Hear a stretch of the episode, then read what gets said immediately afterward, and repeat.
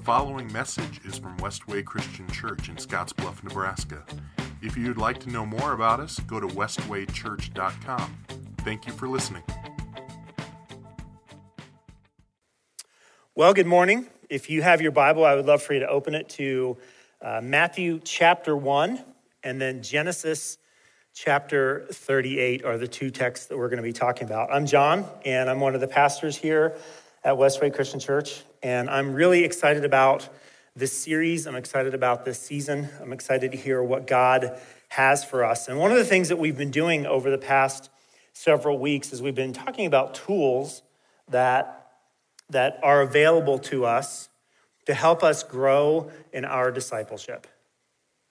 And I can't, I can't encourage and stress enough the importance of using what God has given us, what God has made available to us to grow in our relationship with others and to grow in our relationship with God Himself. So today we're going to be utilizing that, that YouVersion's Bible app again. Um, we want to share that because we've been, we've been talking a lot about it, putting all the things into that. Um, but before we do, um, if you have any questions about the message today, and I imagine you might, I don't know if you have read through Genesis 38 yet. Um, it's an interesting chapter, to say the least. I had a friend of mine text me this morning and say, Thanks for letting me know in advance that this is an R rated text. Now I know what I'm going to talk to my kids about tonight. Um, so, this is the Bible.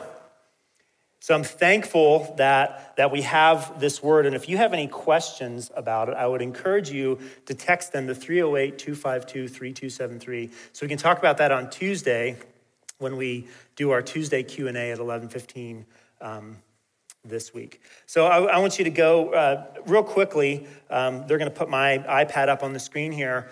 Um, down in the bottom, you'll see the Holy Bible on the bottom right, but then there's another little app that looks like um, what we think Jesus looks like, right? He's we've got the blue sash, so that fits perfectly. Um, this is actually YouVersion's Bible app for kids. So it's the same or a similar app put out by the same company, but it's for kids. So if I click on that, um, this is Bible stories all in here. So, parents, I, I want to commend to you this tool that breaks down Bible stories. There's questions that get asked about each of the stories. So I really want to recommend, if you're a parent, to read the Bible with your kids and read it in a way that they can easily understand. This is an excellent tool, but we're going to go back to the other YouVersion Bible app, and you can just click on more there and events, and you'll see Westway here in a second is going to pop up, and we're going to read that in a second. I was reminded earlier this week of, of how we want to hear the Christmas story.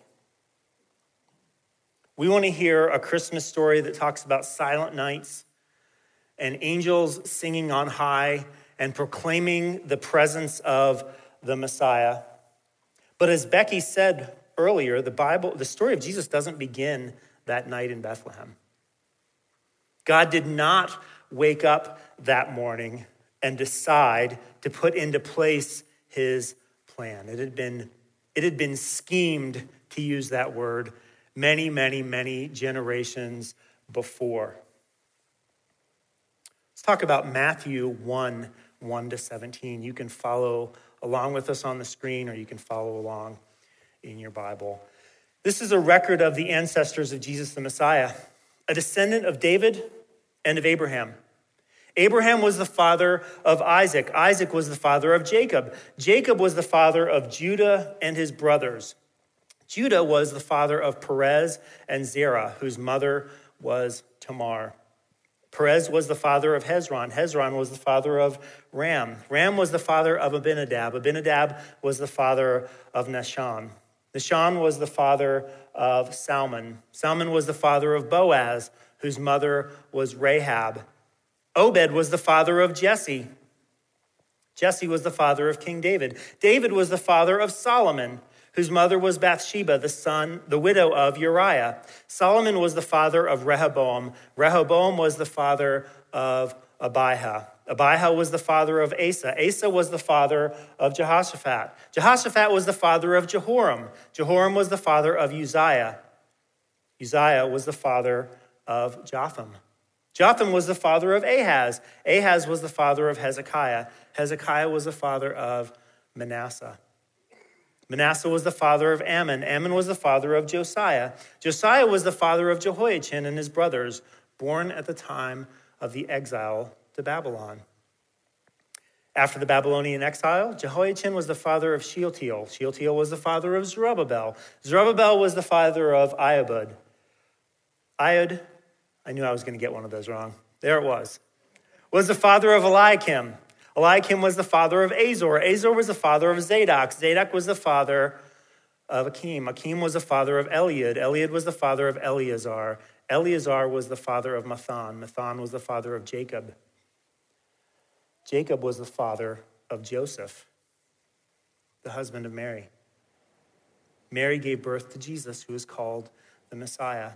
All those generations listed above include 14 generations from Abraham to David, 14 from David to the Babylonian exile, and 14 from the Babylonian exile to the Messiah. I don't know about you, but I think this is the worst possible way to begin a story. Isn't that the way we think? We open our Bible to the Gospel of Matthew thinking we're going to get Jesus in the manger, and instead we have a list of name after name after name. And I don't know what your Bible reading plans usually look like, but my hunch is they end somewhere in February, March when you hit the books of Leviticus and Numbers. When you get to these lists of genealogies, to these lists of names. But here's reality each one of these people are important. Each one of these people are significant in the Christ story. We've talked about some of the phrases, the buzzwords of 2020. We've talked about flatten the curve. I know that one was a while ago. We've talked about we're all in this together, but I think my least favorite phrase that has come out of 2020, my least favorite word is the word non essential. Think about that for a moment. Who is non essential? Who deems that someone is non essential?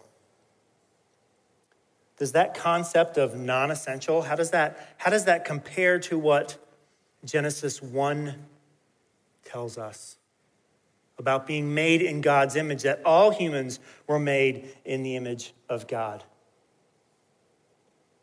How can we be made in God's image and be deemed non essential? There is no one in this list that is non essential.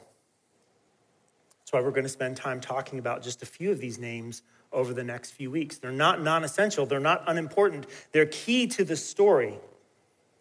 And when we read this list carefully, as I suggest over the next several weeks you do, you will see that it does not read like a greatest heroes of the Old Testament list. It's not that list. It's filled with people who passed their wives off as their sisters. It's got a murderer on it. It's got a man who had 700 wives and 300 concubines. Almost every king that's listed exhibited various pagan behaviors during his reign. And yet, this is the list, this is the genealogy, this is the way that God chooses to bring the Messiah into the world. This is our list. It's open to scrutiny. We can go back, and that's what we're going to do over the next couple weeks. We can go back and we can read some of these stories. These aren't just names where we're unsure of what they did or how they lived their lives. We can go back and we can read and we can research these names. One of the favorite television shows that Ann and I watch is called The Crown on Netflix. Are there any other Crown fans? Talks about Queen Elizabeth. Scott was back there. Oh, that was good. You actually did the wave too. That was good. Um, the Crown is a semi historical show about the Queen of England when she ascends the throne in the mid 1930s. And it just talks about the life and the history of England and the Queen during this time. The last season, or the, the season four, the most recent season, came out just a few weeks ago, and Ann and I have already binged watched it. In the seventh episode, something interesting kind of happened. Princess Margaret, who is the Queen's sister, is seeing a therapist. This is a little bit of backstory for what's going on. She's seeing a therapist, and the therapist mentions the name of two people that Margaret would know. She mentions the name, the names Nerissa and Katherine Bowes Lyon as being alive. It's just this conversation, and she says, So these two people, Nerissa and Katherine, they're alive. They had been the daughters of the brother of the Queen Mother. Well, this was news to Margaret because Margaret had heard these people were dead. So, are they alive or are they dead? So, what Margaret and the Queen do is they, they consult a book called the, called the Burke's Peerage, which sounds about as exciting as the first 17 verses in Matthew chapter 1. They consult Burke's Peerage, which is a genealogical book, to see what happened to these two women. Were they alive? Were they dead? Well, according to the book, one of them had died in 1940 and the other one had died in 1961. So, why was this person talking about them as if they were alive? So, they did more research and they discovered that the girls had been institutionalized as imbeciles. That was the term they used. They had been institutionalized as imbeciles in 1941. They had three other female cousins who were also mentally disabled who had been completely institutionalized. They had been completely wiped clean from the genealogical record. And records indicated that no one from the family had ever paid them a visit. In fact, when Nerissa died in 1986, her grave was marked merely with some plastic tags and a serial number. This was a relative of the queen. See, I thank God that we have a genealogy, that we have a list that Matthew has compiled for us that places Jesus firmly in the story of reality. We talked about this several years ago when we went through the book of Hebrews. We don't have a God who can't sympathize and empathize with us. We have a Savior who is like us who is fully God, fully math, and, or fully, fully God, fully man. And I always say, I don't know how the math of that works, but he wasn't half man, half God. Jesus was fully God and fully man. So we don't have a God that, a God that can't identify with us, whose, whose genealogical record has been wiped clean. We have it set out before us. See, this list that many of us skip that we're tempted to skip when we open the Gospel of Matthew. This list is evidence of God's promises in motion. This is proof, this is demonstration that what God has said is going to happen is going to happen. Notice the list begins with Abraham. Luke's list begins with Adam. You can compare the two lists. This list begins with Abraham. Why Abraham? Because remember, if you remember your Genesis history in Genesis chapter 12, God goes to Abraham and says, I'm going to make you the father of many nations. Kings are going to come from your line. And we see this being acted out right here for us. This is a bold list. It's filled with saints and a lot of sinners. It's filled with scandalized and marginalized and unlikely people. And isn't that exactly how God works? Using scandalized and unlikely and marginalized people? None of these people was insignificant. There were no cover ups. Maybe there was a little bit of embarrassment. Maybe. But they're on the list, open for all of us to see. And over the next few weeks, we're going to talk about just three names on the list. We're going to talk about three of the five women that are listed. And you should know that at this time in history, Jewish genealogies rarely included females. Because each of the people that are listed on here, they all had mothers. There's a lot of male names on here. I don't know if you heard that. But each of them had mothers, so why, why were these females listed? What was it about them that was so important? So we're going to talk about three. We're going to talk about Tamar, Rahab, and Ruth. Before we read Genesis chapter 38, I want you to know a few things. Number one, it's PG 13. I actually had a friend of mine send me a text this morning about an hour before I came this morning, and he said, Hey, thanks for letting me read an R rated story. Now I have something to talk to my kids about tonight, which is the right mindset, parents. We should not, we should not flee from what God's word has to say. And here's the second thing you need to know a little bit about what's happened just before Genesis 38. Jacob and his sons are living in the land that had been promised to Abraham. One of these sons was Joseph, and he had an amazing Technicolor Dreamcoat. I'm sure you've probably heard that story before. Joseph was special, and he knew it. And it seems like when you read through Genesis chapter 37 in particular, it seems like Joseph flaunts his special nature a little bit to his brothers. He had dreams in which his brothers would bow down to him and he was bold enough to tell his brothers he had those dreams. And one day they got sick of all of this and they decided to kill him. Maybe that's an overreaction. But they decided to kill their brother Joseph.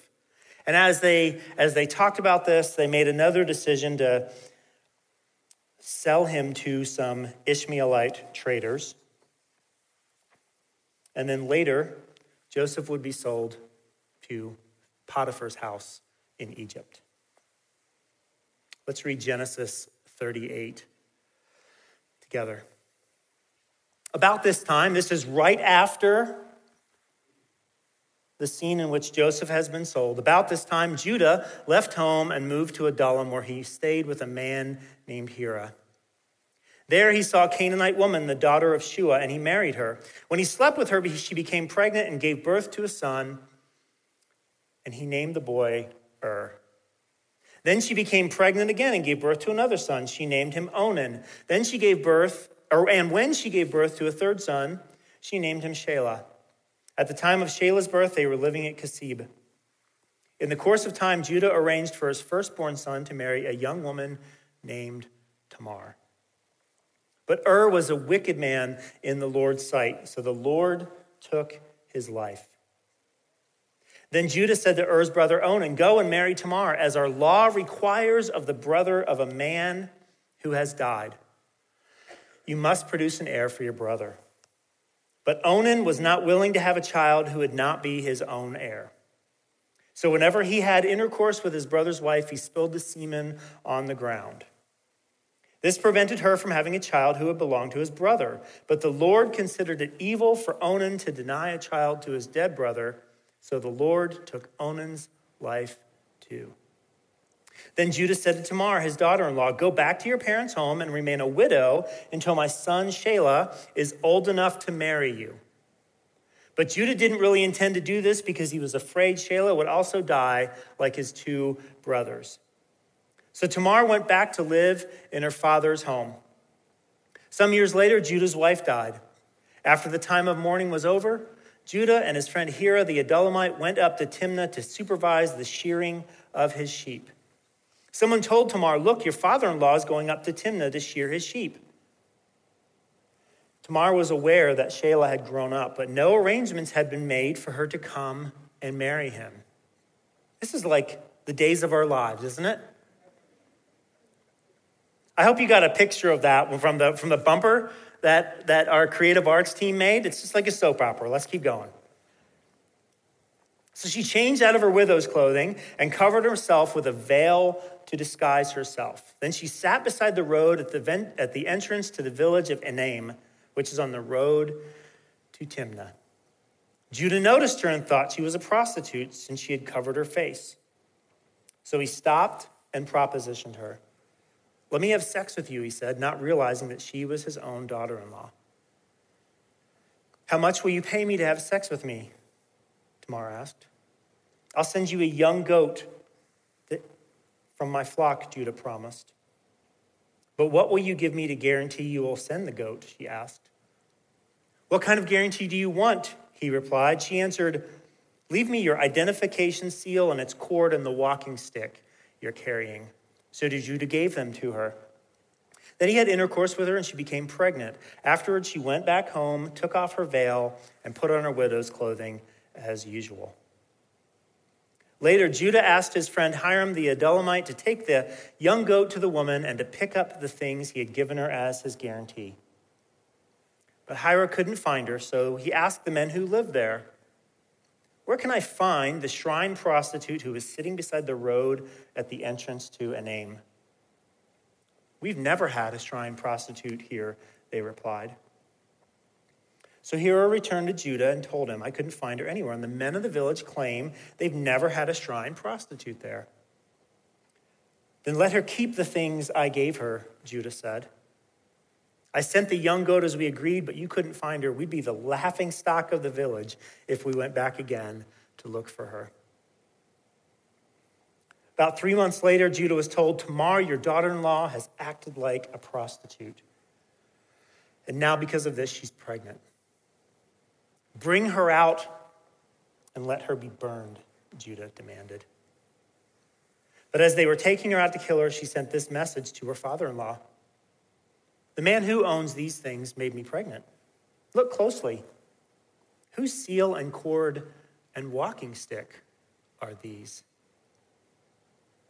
Judah recognized them immediately and said, She's more righteous than I am because I didn't arrange for her to marry my son Shelah. And Judah never slept with Tamar again.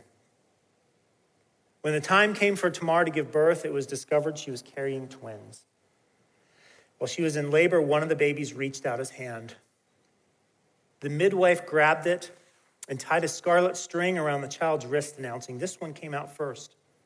But when he pulled back his hand and out came, but then he pulled back his hand and out came his brother. What?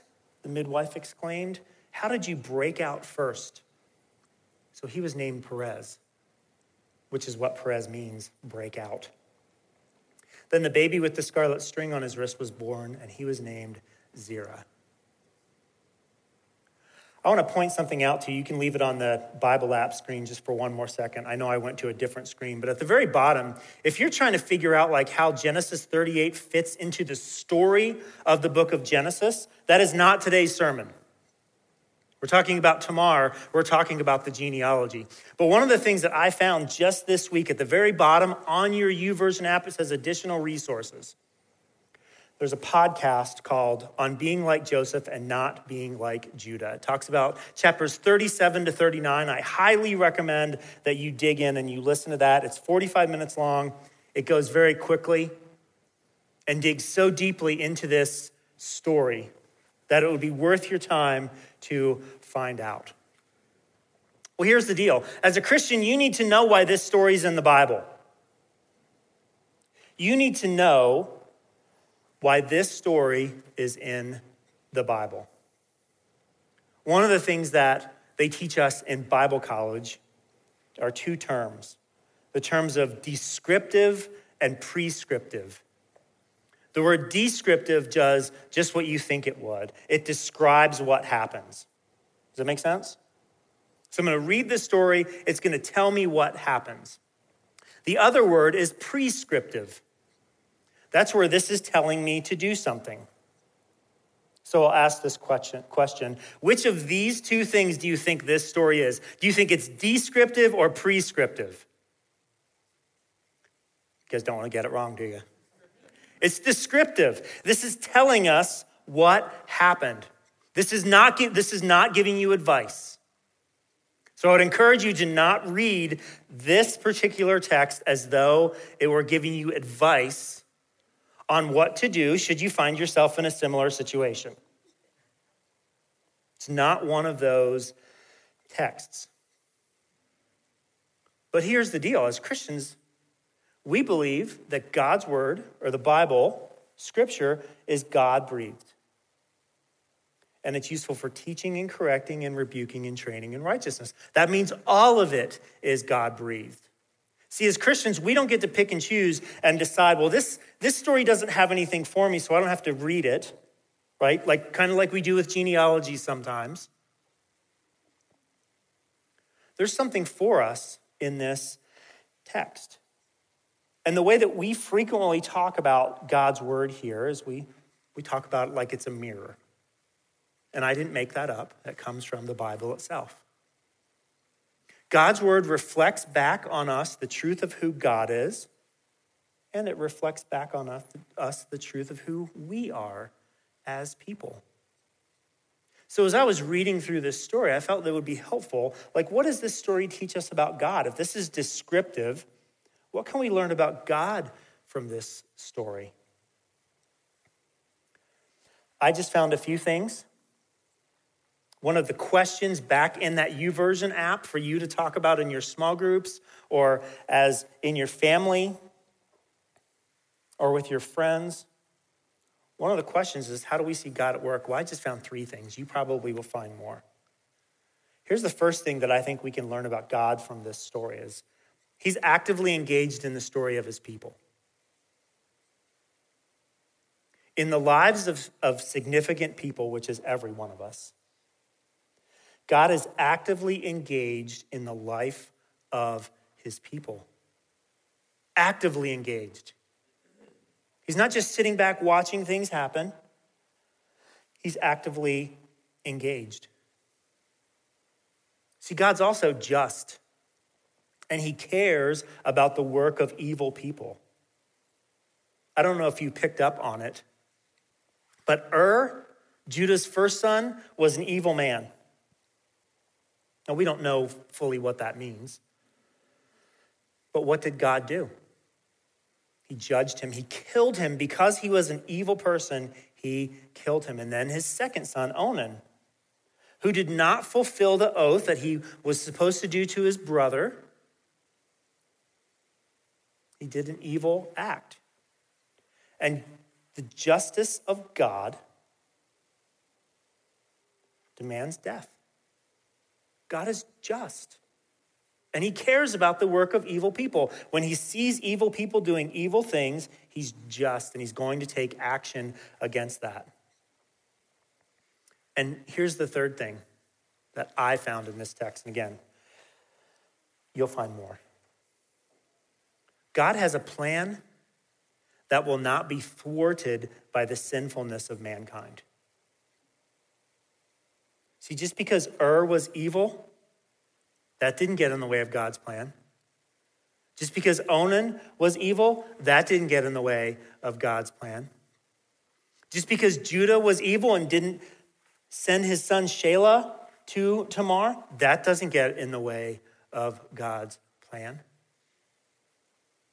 We can't thwart God's plan no matter how much we try, intentional or otherwise.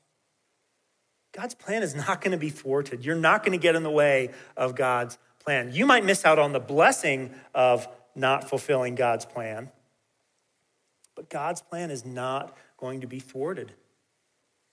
And isn't that good news for us? That God's plan is not thwarted? That God can say, Abraham, you are going to be the father of many nations, and this is how it's all going to pan out. This is God's plan at work. Well, what can we learn about us? Like, uh, if, if, when I read this text in Genesis 38 and I, I hold it up like it's a mirror, what, what does it accurately, accurately reflect back about mankind? And I have a whole bunch of them here. This was easy to do. Like Judah, we like to run from our problems. Did you notice that that's how this chapter begins? They send Joseph off with the, with the Ishmaelites and with the Midianites, and then they trade him to Egypt. And what's the first thing that Judah does? He leaves home. I'm out of here. I've caused this problem, I've created that problem, so I'm going to run. I'm out of here. Here's the second thing. Like Judah, we don't prefer God's will in our lives. We prefer our own will. Did you notice that Judah married a Canaanite woman? They were supposed to marry within their own kind, within their own tribe. Hebrews were supposed to marry Hebrews. They weren't supposed to marry outside. And Judah doesn't want that. Judah wants his own way. Like Tamar, this is again, we're reflecting back. Like Tamar, we find ourselves often at the mercy of systems and structures that are arrayed against us. You know that Tamar didn't have a choice here, right? When it says that Judah arranged Ur to marry Tamar, Tamar did not have a choice. Tamar could not wake up on the day of their wedding and say, Man, Ur is an evil person. I am not going to marry you. It's not the way it worked. See, she was at the, at the mercy of a system and a structure that she couldn't get out of. And then you see that she stayed in that system. Er's dead. Here's Onan. He's going to be just as terrible. So she's at the mercy of this. I think, like Tamar, we often find ourselves in the, caught up in the wickedness of other people. Has that ever been your story? Where someone else has done something and you've had to pay the price for it? You've had to pay the penalty for it? Do you see how this, this text reflects back reality to us? This is our story as well. Like Onan, we often demonstrate a what's in it for me mentality, and we don't fulfill the, our obligations to others around us. How many times have you had an obligation and you haven't fulfilled it? Because your will, your desire was more important than your obligation. And when you neglect other people, don't miss this. When we don't fulfill our obligation to other people, it offends God. Did you notice that God killed Onan too?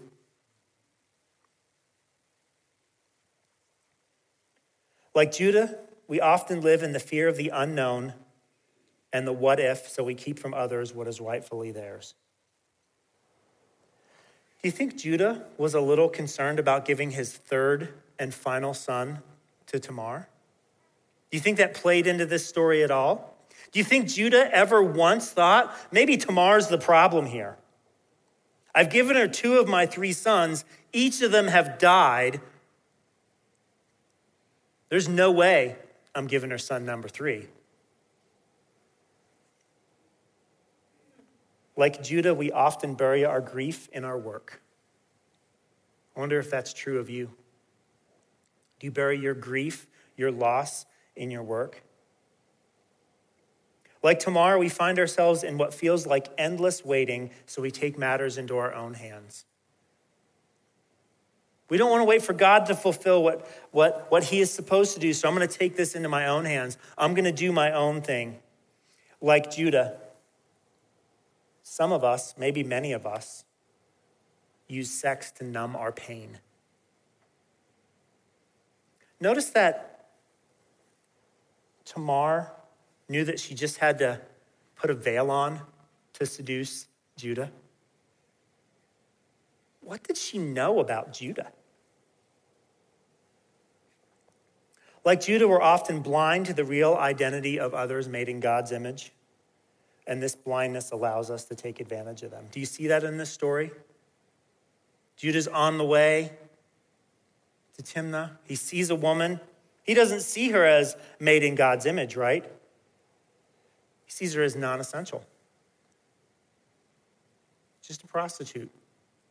So I'll take advantage of her. Like Tamar, we manipulate and take advantage of the situations of circumstances of others to get what we want. Does that ring true for any of you? Does that ring true for anyone you know? Like Judah and his father before him, and this is where you should go back and read the book of Genesis. This story that we're spending our time on today is just repeat of everything that's happened prior to Genesis 38. Like Judah and his father before him, we often give up our God given identity for lesser things.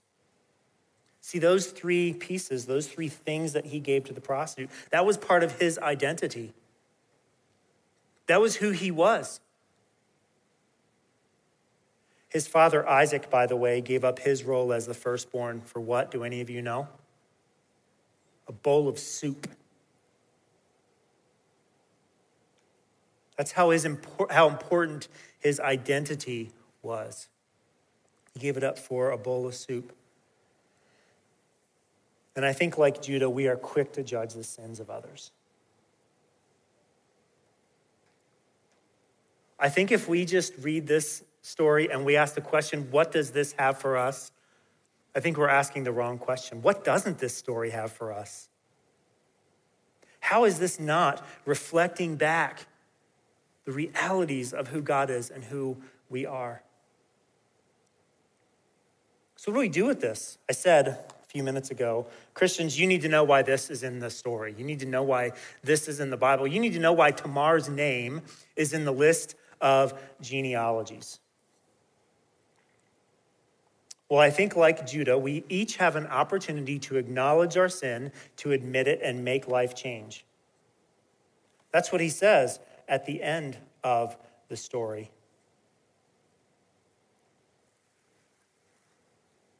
She's more righteous than I am because I didn't arrange for her to marry my son Shelah. Now, maybe you don't think that's a repentant act. I would encourage you to read the rest of the book of Genesis and see how Judah behaves after this moment and compare how he behaves before this moment. See, each one of us has the opportunity, when confronted with our sin, to acknowledge it, to admit it, and make life change the word that we use for that as Christians is repent. We repent of our sin. We cast ourselves at the feet of Jesus, and he forgives our sin. And then we walk in his mercy.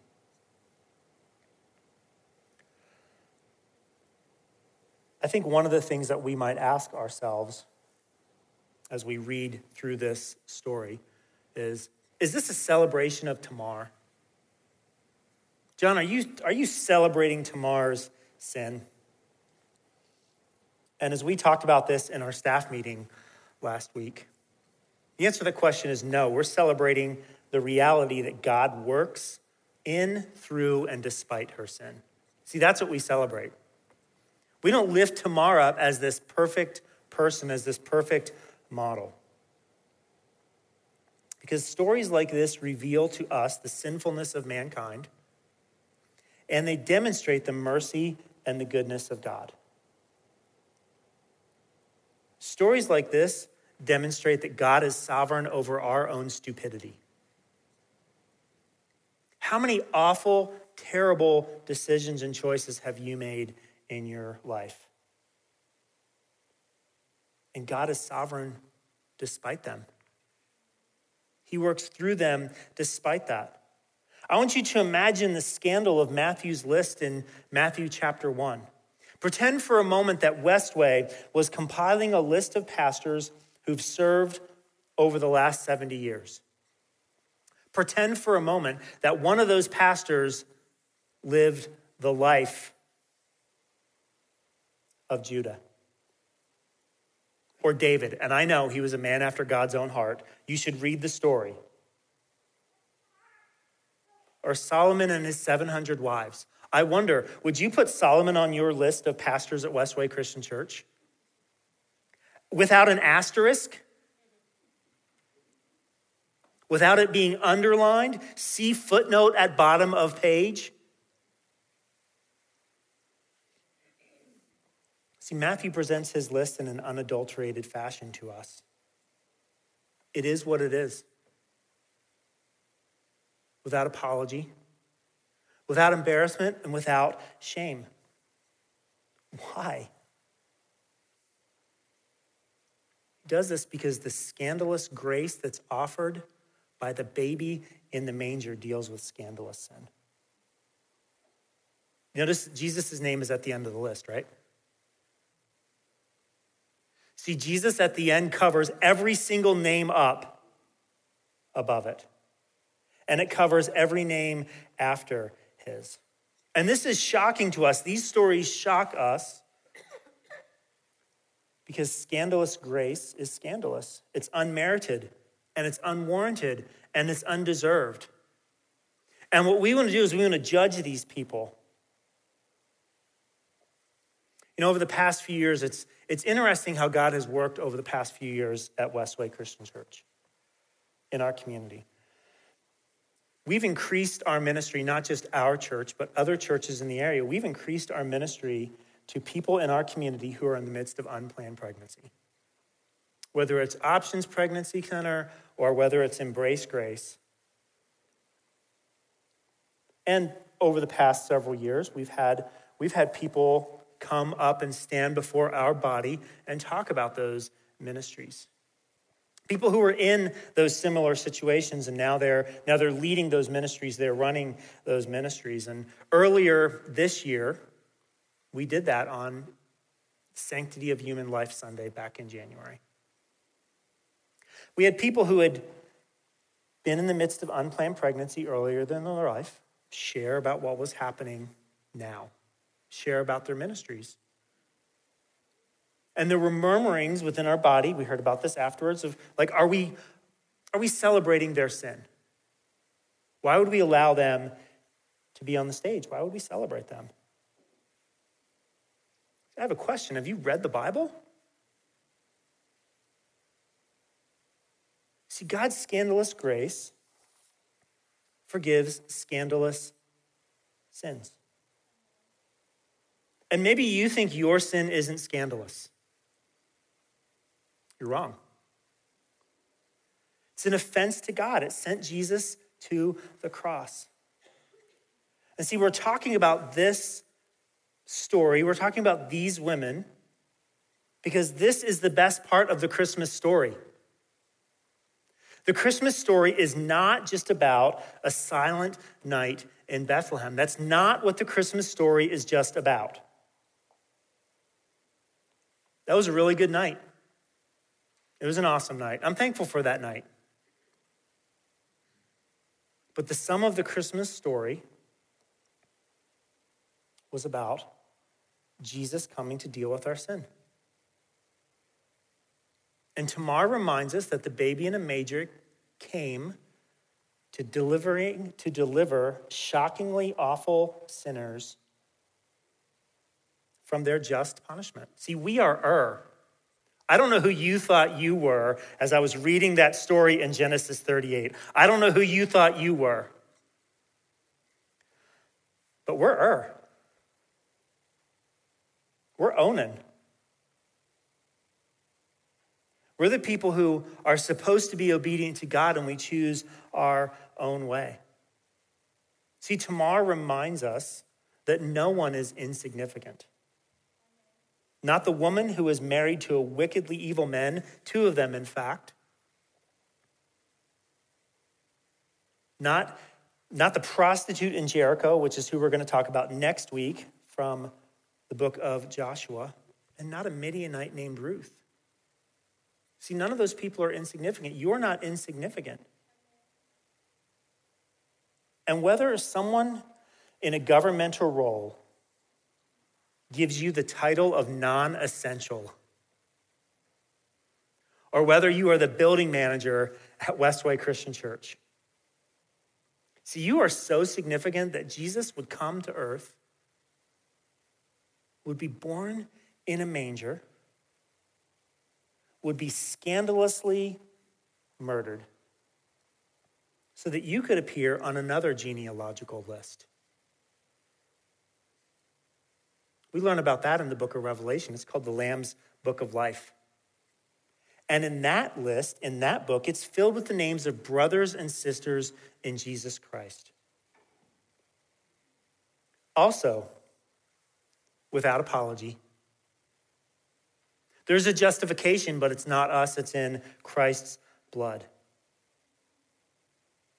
And see, despite Tamar's scandalous initiative, despite what Tamar does to get her own way, God chose the offspring of that union to bring about the line of David. See, without Tamar, you don't have Perez.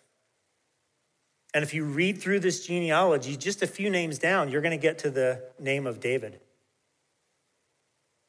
And if you don't have Tamar, you don't have David. This is God's plan. This is the Christmas that we celebrate.